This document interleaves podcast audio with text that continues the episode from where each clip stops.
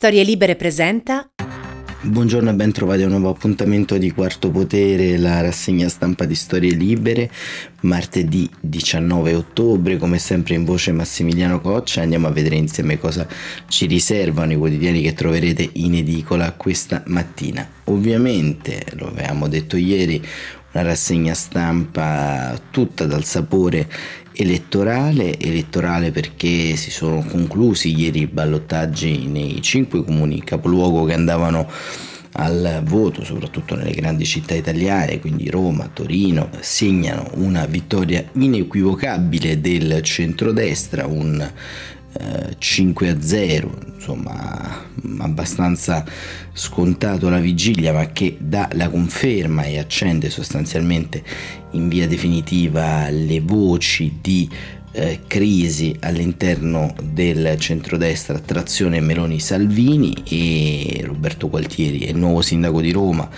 eh, lo russo è il nuovo sindaco di eh, Torino ma insomma come vedremo sono anche altri i comuni più piccoli che hanno capitolato e su cui diciamo il centrosinistra è riuscito ad imporsi e, e iniziamo proprio eh, con leggere le, le prime pagine.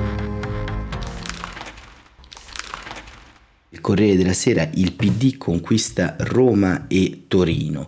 Il quotidiano uh, milanese appunto uh, pone l'accento sulla vittoria proprio del Partito Democratico di Enrico Letta.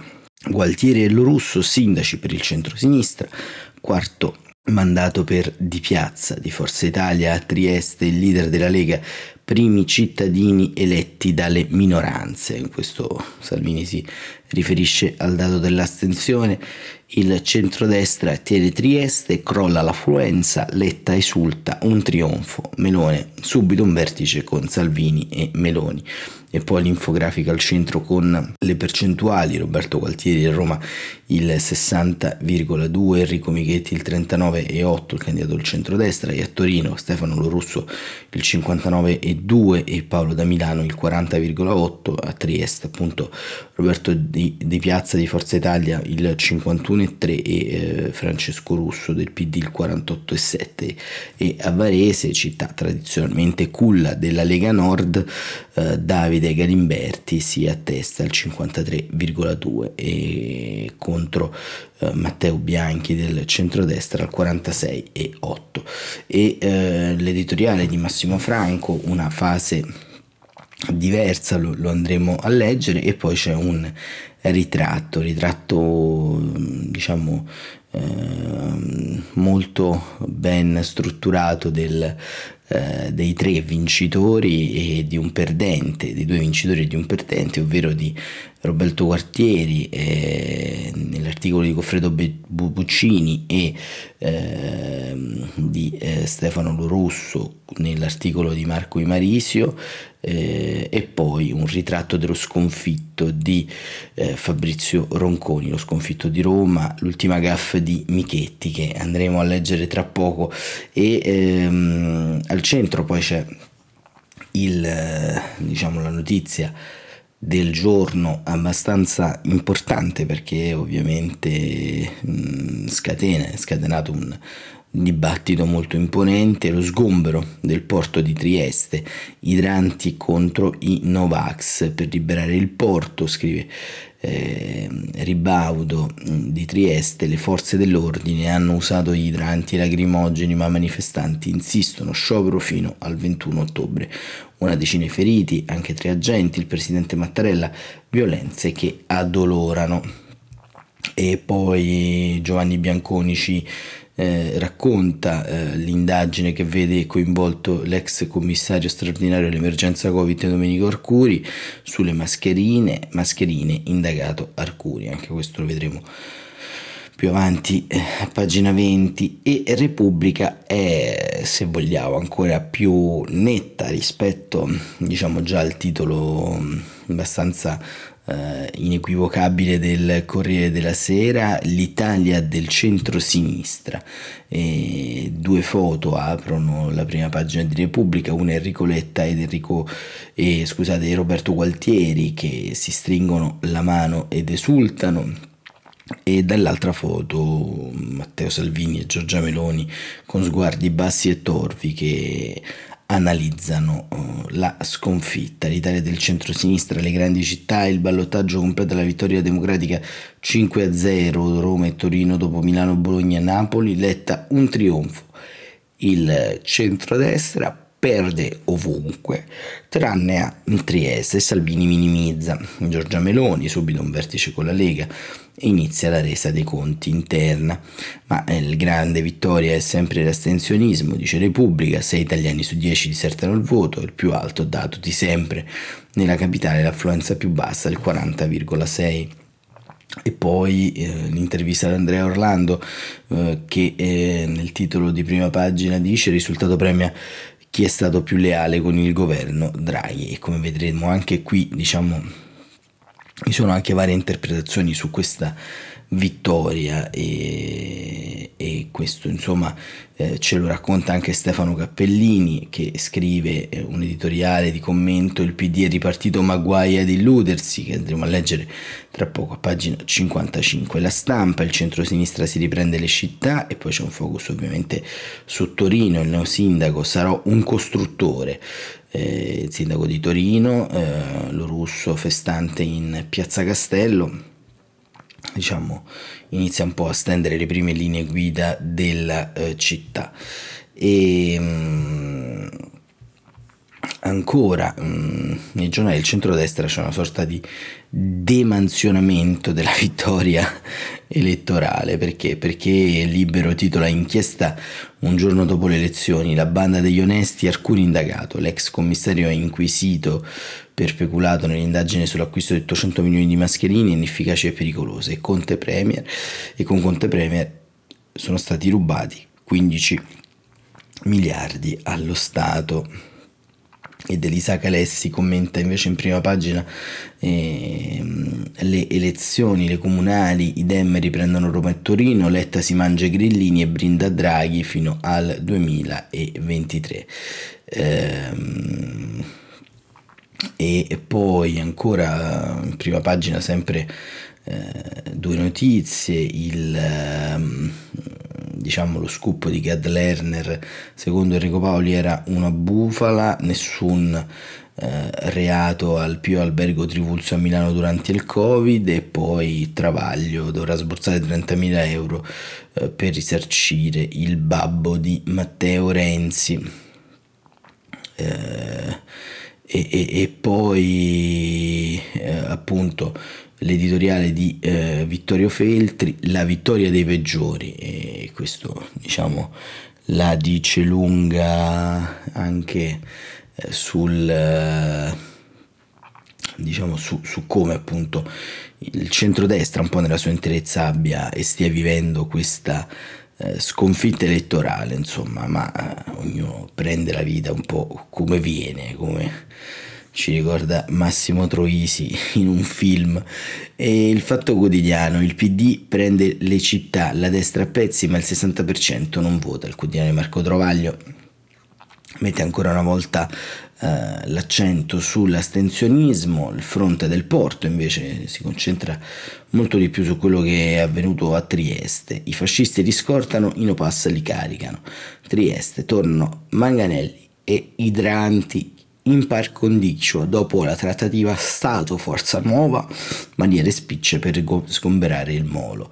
E, insomma, un po' c'è una sorta di, di, affezione insomma alle trattative o ai teoremi anche qui sul fatto quotidiano sull'ordine pubblico. Ovviamente una decisione abbastanza forte quella di sgomberare una manifestazione pacifica al porto di Trieste una decisione che forse si poteva evitare ma insomma eh, diciamo questo parallelismo appare abbastanza abbastanza forzato anche perché il, i porti, gli snodi aeroportuali, al di là di quanto eh, possiamo in qualche modo frequentarli noi, che magari andiamo a prendere un traghetto, ogni tanto sono dei punti nevralgici per la sicurezza nazionale, sia a livello economico che a livello appunto dello scambio merci, del, della stessa sicurezza, quindi insomma è un diciamo è stato sicuramente un costoso in termini politici sgomberare il porto di Trieste, però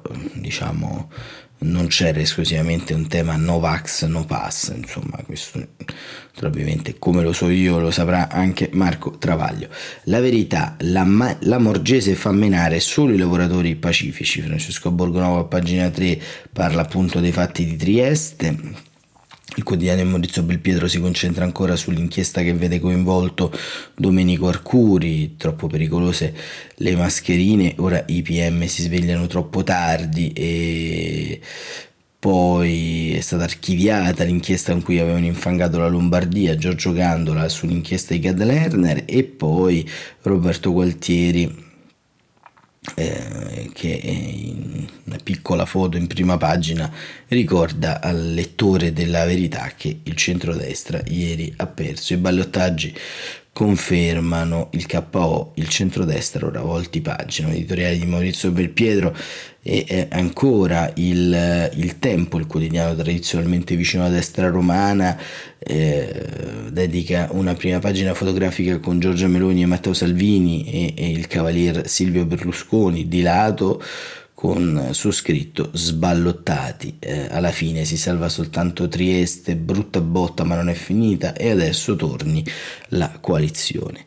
Il messaggero apre tutta pagina con una foto di Roberto Gualtieri, ovviamente il quotidiano di Roma eh, racconta e analizza la vittoria di, il, dell'ex ministro delle finanze e, e deputato europeo Roberto Gualtieri eh, con un'intervista a tutta pagina eh, Gualtieri sindaco sfida capitale Roma sarà un modello per l'Italia chiamo Draghi per Expo 2030 città al centro-sinistra 8 su 10 e poi insomma si pone anche l'accento sul, sul messaggero sul risultato di Latina, Latina piazza storicamente eh, di destra, insomma, eh, dove per la seconda volta consecutiva si conferma eh, una giunta di centrosinistra con Damiano Coletta che vince contro eh, Zaccheo, candidato di Fratelli d'Italia, che si ferma al 45,1 mentre appunto Coletta va al 54,9. Anche questo è un segno dei tempi e della crisi insomma, che coinvolge il centrodestra anche proprio a livello identitario a livello plastico. Il resto del Carnino, il centrosinistra si prende quasi tutto il mattino, centrosinistra trionfo senza Movimento 5 Stelle. Questo è anche un, eh, diciamo, un tema eh, che affronta anche il riformista, vince il PD decontizzato, destra senza cavaliere non esiste. E poi eh, un, uh, un, editoriale di Piero Sansonetti che ricorda Colin Powell morto ieri per Covid e anche appunto eh, da tempo malato, il figlio di Harlem che conquistò Reagan. E, um, e ancora il domani, il quotidiano diretto da Stefano Feltri, la titola La disfatta di Salvini e Meloni segna il successo del PD di Enrico Letta, un articolo di Daniela Preziosi che ricostruisce il quadro dei ballottaggi e Stefano Feltri che ci racconta che l'unico vero avversario per il centrosinistra è l'astensione. E andremo a vedere quello che eh, dice anche il um, direttore di, eh, del domani. E invece è molto eloquente la prima pagina eh, del manifesto e che appunto titola Pochi ma buoni, eh, forse proprio riferito al all'astensione, successo del centro-sinistra, Gualtieri vince a Roma col 60%, lo russo a Torino col 59%, il delle grandi città solo Trieste va al centro-destra, riconfermato di piazza al 51%, ma la quarta, per la quarta volta, ma fa registrare numeri mai visti e l'astensionismo, record storico nella capitale.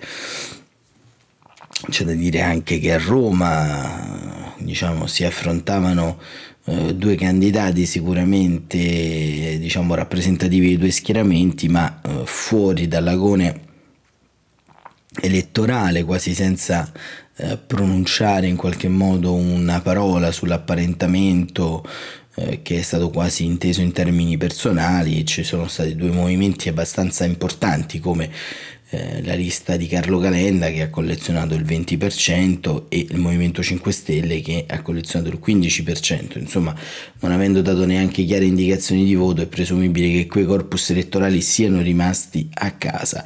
Il dubbio che apre invece sul Caso Reggeni. Caso Reggeni, noi avvocati degli 07 non ci sentiamo dalla parte sbagliata. La versione dei quattro penalisti rispetto per il dolore dei familiari, ma spiegano quell'ordinanza, con quell'ordinanza ha vinto il diritto. Quel richiamo del colle la magistratura passa troppo inosservato, un commento di Francesco D'Amato e poi anche il dubbio va sulla vittoria del centro-sinistra.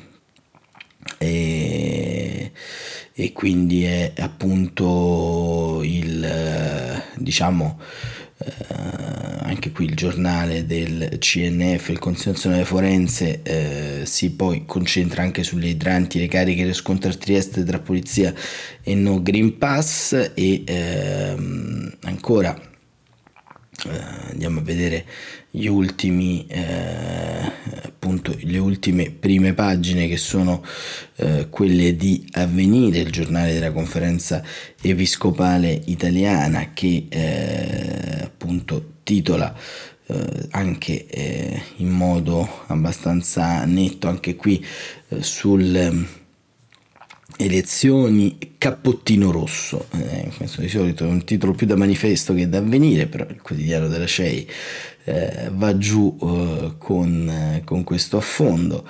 Il centro-sinistra vince a Roma con Gualtieri, a Torino con lo russo e in altri sei capoluoghi. Il centro-destra solo Trieste con Di Piazza. Mastella vince a Benevento. E cioè, c'è anche stata la vittoria eh, appunto dell'ex eh, ministro della giustizia e, e quindi eh, diciamo una sorta di immortale per la politica italiana. E chiudiamo con il foglio che eh, con l'editoriale di Chiara Cerasa eh, vede nella sconfitta una sorta di eh, diciamo modalità salvifica, la salvifica batosta del centrodestra e ora di trattare da adulti i propri elettori, lezioni per Salvini e Meloni dal giusto 0,5 dalle città.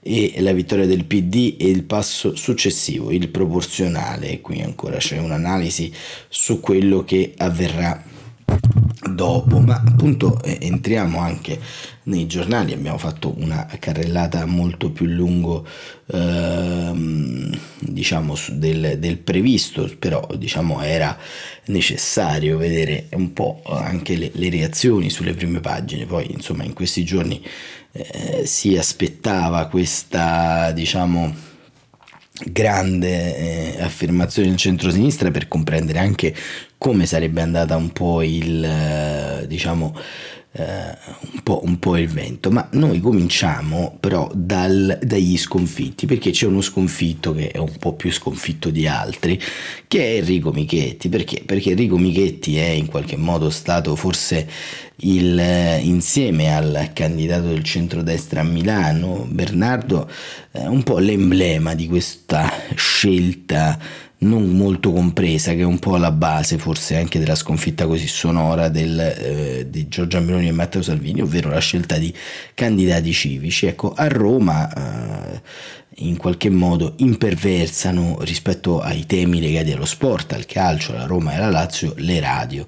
E la scelta di Enrico Michetti eh, è proprio quella che fa il verso un po' eh, e liscia il pelo al eh, un pezzo della città, eh, ovvero quella città che vive attaccata a questi tribuni radiofonici. Enrico Michetti è uno di loro, è un tribuno radiofonico che si è trovato sostanzialmente a fare una sorta di slalom tra le gaffe. C'è questo delizioso racconto di Fabrizio Roncone che ci racconta l'ultima gaff di Michetti e vale la pena leggerlo.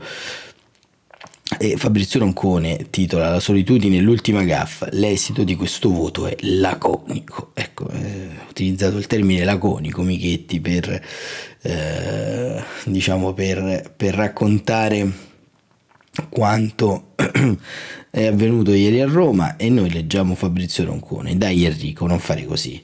Smettila, ti prego, la Meloni no, escluso, non viene.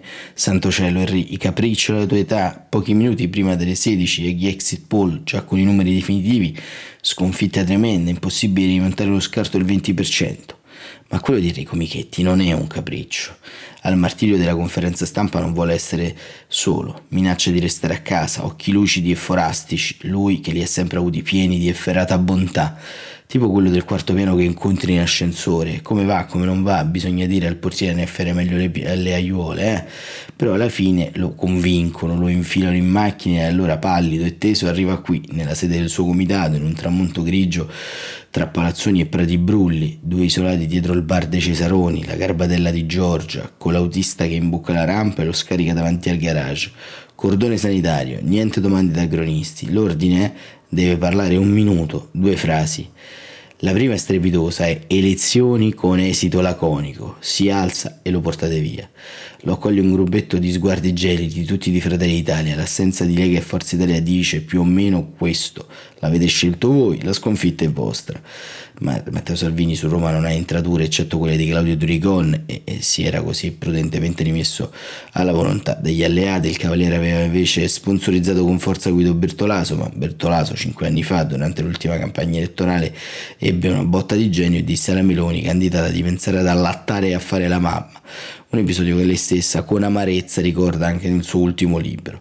Settimane di totale incertezza, poi una mattina di giugno il deputato Paolo Trancassini se ne uscì entusiasta, tranquilli, il candidato giusto ce l'ho io. Lui, ipnotizzato da Michetti, se lo sentiva tutti i giorni, un sermone dietro l'altro, tra lo spregiudicato buonsenso e contundente mitezza sulle frequenze di un emittente locale, Radio Radio. Trancassini ne parlò poi con Arianna, la sorella di Giorgia Meloni. Arianna adesso è chiusa in una stanza. Trancassini, mentre si vede sfilare davanti il corpo di Michetti, diretto in conferenza stampa, è chiuso in se stesso, uno straccio.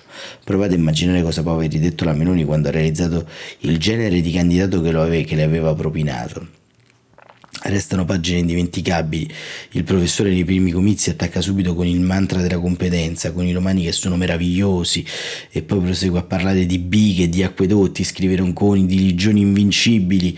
Ha una appiccicosa fascinazione per Roma Caput Mundi e per i grandi papi. Quando ci si pone davanti al cupolone cosa ci appare? Quel colonnato che sembra due braccia aperte, disse.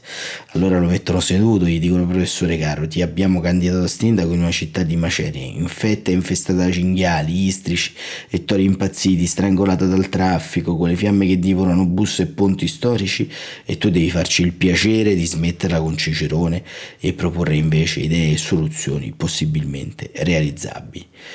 Lui, mortificato, accetta il consiglio, ma a raffica iniziano a schizzare fuori i contenuti pelosi dei suoi pre- predicozzi radiofoniche, frasi tragiche sulla Shoah, la comunità ebraica fa saltare la visita di Giorgio Meloni al ghetto, oppure sui, sui, sui corridoi di Ricopiano c'era gente di colore, servivano persone competenti. All'ultimo confronto su Sky con Roberto Gualtieri gli chiedono sui diritti civili Roma come le appare e lui, una città stupenda.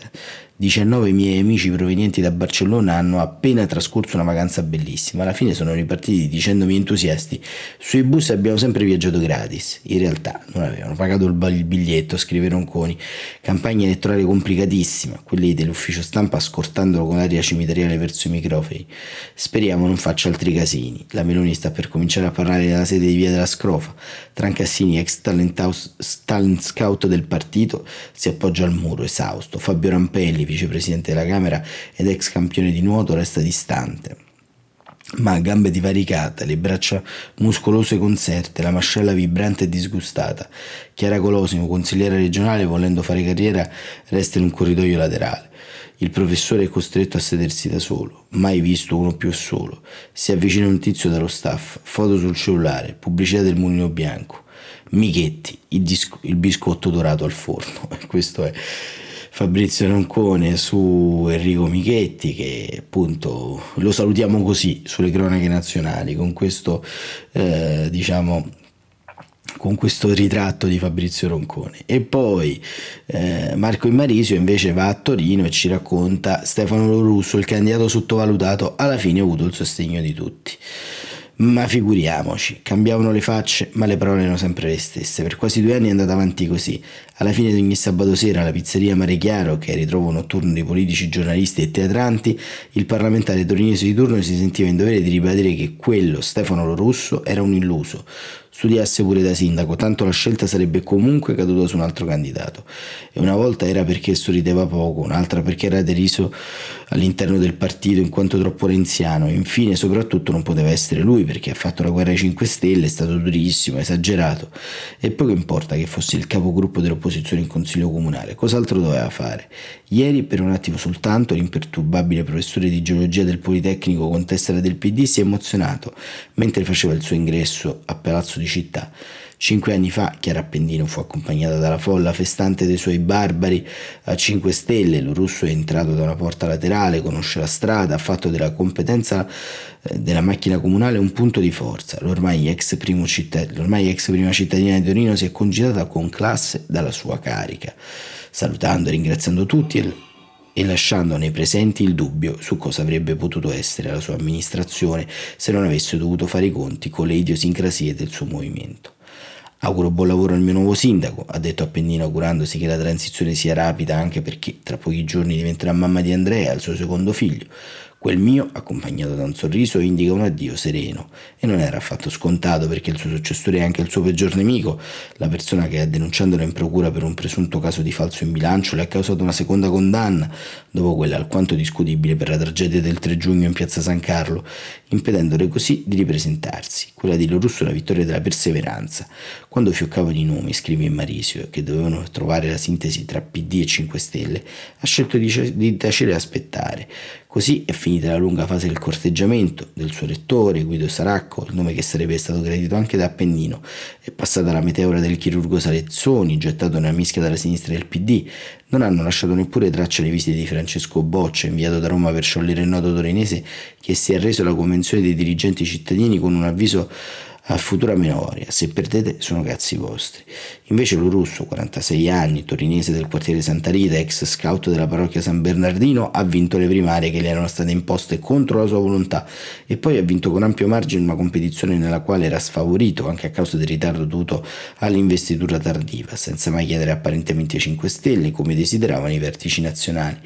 Inizialmente non ci sono state diversità di vedute e mm, in una logica di ricerca del nome migliore ci si può stare, ma ci siamo tutti ricompattati. Ho sentito un grande sostegno da parte di tutti, anche di chi era contrario alla mia candidatura. Sono grato al PD per aver garantito l'autonomia di Torino e ringrazio anche chi non ha mai creduto nella nostra impresa. Le critiche mi sono servite alla lunga mi hanno permesso un risultato inatteso, che affonda le polemiche di questi mesi. Adesso bisogna ricostruire quei legami di fiducia tra i torinesi e l'amministrazione comunale, dice lo russo che già parla da sindaco.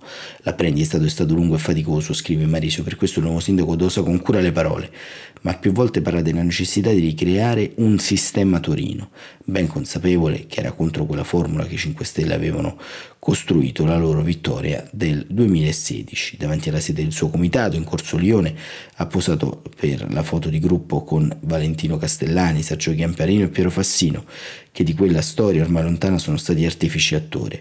Anche a Torino c'erano una volta i 5 Stelle, così Marisio chiude e poi eh, c'è anche il ritratto di eh, Goffredo Buccini su eh, appunto invece su Roberto Gualtieri mi tremano le vene e i polsi il trionfo del decisionista timido. E andiamo a leggere un Uh, pezzo verso la fine, uno stralcio verso la fine. eh, che è anche un po' un aspicio che racconta un po' tutto. Forse Roma si salverà il chitarrista sim- timido sepolto nella grisaglia del burocrate, poi lui dovrebbe salvare lei. Almeno nelle favole va così, eh sì, perché Roberto Gualtieri forse ha la missione più eh, scivolosa di tutti quanti, insomma, perché, perché chiaramente insomma Roma è messa veramente male e quindi eh, diciamo il grande tema riguarda proprio il futuro della eh, capitale. E appunto nell'intervista rilasciata al messaggero eh, appunto sulla sfida capitale di questo eh, di questo appuntamento il, eh, il nuovo sindaco di Roma si è appunto concentrato sul eh, sul tema più, più, grande, sul tema più importante che è quello della pulizia, ma soprattutto di una visione futura della città. Eh sì, perché Roma in qualche modo è ancora diciamo uh, legata a uno stereotipo che la vuole capitale del mondo, ma al tempo stesso diciamo una capitale stanca.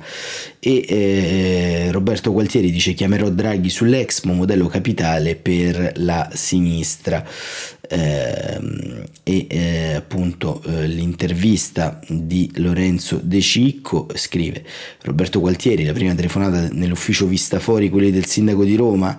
E lui risponde chiamerò il presidente del consiglio Mario Draghi gli chiederò di vederci il prima possibile per parlare del giubileo dell'Expo del PNRR per capire come Roma può contribuire a questa stagione di rilancio del paese che il governo sta guidando e al tempo stesso sta eh, cercando di eh, per contribuire a questa stagione di rilancio del paese che il governo sta guidando bene e al tempo stesso come governo può sostenere Roma. Ecco come si sostiene la capitale, cosa chiederà? Intanto sul giubileo mi aspetto che ci siano più risorse per Roma, per esempio con la legge di stabilità, per interventi straordinari sulle strade, sulle stazioni, ma anche per le politiche sociali, c'è tanto lavoro da fare. E De Cicco domanda, lo dica ora che ha vinto un po' spaventato dalla missione che l'aspetta. Eh beh, fare il sindaco di Roma, dice Gualtieri, fa tremare le vene ai polsi, so benissimo che sarà un, vo- lavoro impegnativo, questa città ha sofferto tanto, ho conosciuto una stagione di declino lunga, ma può rinascere, ha grandi risorse, io vorrei lavorare per unirle. Non basta una città efficiente, deve essere una città che recupera anche l'ambizione di essere il traino del paese. Che ha pensato quando ha visto il primo exit poll, 60% contro 40%? Eh, dice che poi gli avrebbero pronosticato un risultato del genere. Abbiamo vinto dappertutto, dice, in tutti i municipi in cui c'erano i ballottaggi, perfino il quindicesimo, Roma Nord, il più difficile storicamente per il centro-sinistra. Abbiamo preso oltre 260.000 voti in più del primo turno. Credo poi emerga un significato politico da queste elezioni, quale che si può vincere a Roma il centro-sinistra, si può vincere così a livello nazionale. La prospettiva indicata da Letta di riunire tutte le forze progressiste è quella giusta. Il paese non deve tornare in mano a una destra popolare populista, non popolare. L'affluenza è stata più bassa di sempre, il 65% dei romani non ha votato. È innegabile che c'è un tema di distacco dalla politica, dice Gualtieri. Da sindaco voglio prendere un impegno con chi non ha votato per sfiducia, per assegnazione o per critica verso il nostro progetto. Lì dove c'è sfiducia, ora che siamo al governo, metteremo ancora più impegno. Ehm, e poi chiudiamo con una nota così simpatica di colore. In Campidoglio porterà la chitarra. Che canzoni suonerà? E magari Maneskin, ma non credo che avrò molto tempo. E così si conclude l'intervista a Roberto Gualtieri e si conclude anche un po' la nostra rassegna stampa. Come avete visto abbiamo fatto un'ampia carrellata soprattutto sulle prime pagine. Siamo entrati eh, in alcuni articoli di descrizione e di racconto il quanto più possibile aderente rispetto a quello che è avvenuto in questi giorni, in questi mesi, ma rimane un tema, ovvero il tema è comprendere come andrà a finire il eh, grande dibattito interno al centrodestra. Perché? Perché ovviamente eh, con queste elezioni amministrative ci si gioca, e lo ha detto anche Enrico Letta, un pezzo di tenuta democratica del paese, eh, un pezzo di elettorato ovviamente ha risposto, c'è un pezzo che è rimasto a casa. Ecco, a tutto quanto questo dovrà far fronte la politica nei prossimi mesi e sullo sfondo c'è un'altra competizione elettorale, questa volta che si gioca all'interno delle, di Camera e Senato, una competizione che si gioca sulla base della strategia politica, quella che porta dritta al Quirinale. E anche lì dovremmo vedere quanto la scarsa capacità di sintesi politica del centrodestra possa essere in qualche modo un'autostrada per il centrosinistra e quanto, più che del governo Conte, il governo Draghi possa essere letale per la coalizione sovranista e ancora, quanto resisterà Matteo Salvini all'interno di questa stretta? Quanto resisterà ancora il eh, diciamo, connubio con Giorgia Meloni a trazione sovranista? Ecco, questi sono tutti quanti interrogativi che sicuramente nei prossimi giorni animeranno il dibattito pubblico. Per quello che ci riguarda, insomma... Eh, questa campagna elettorale è stata anche una campagna elettorale giocata su toni brutti. È forse vero che in qualche modo eh, c'è stato un ritorno identitario intorno oh, a questa competizione elettorale, si è parlato molto di antisemitismo, si è parlato molto di memoria storica, tutti quanti temi che speriamo anche non rientrino solamente in modo occasionale all'interno del dibattito, perché forse è proprio di memoria, passione e rappresentanza che ha bisogno oggi la politica. E anche bisogno forse di ritrovare, eh, ce lo dice quel 60% di elettori romani rimasti a casa e più in generale di un grande assenteismo, ha bisogno anche lì di trovare una dimensione differente rispetto uh, a quello che abbiamo visto fino a questo momento, insomma uscire da una polarizzazione eterna tra uh, vaccinisti e non vaccinisti, tra Green Pass e non Green Pass e ritrovare forse una motivazione un po' più alta, la motivazione di stare dalla parte della politica, delle idee e forse anche di tutto quanto quello che eh, abbiamo perso nell'arco di questi anni, non siamo stati in grado di riconquistare a livello ideale. E per oggi è davvero tutto, Quarto Potere torna domani mattina come sempre alle 7.45, grazie ancora per essere stati con noi, eh, un buon proseguimento di giornata e mi raccomando seguite Quarto Potere su tutte le piattaforme di podcast, grazie ancora.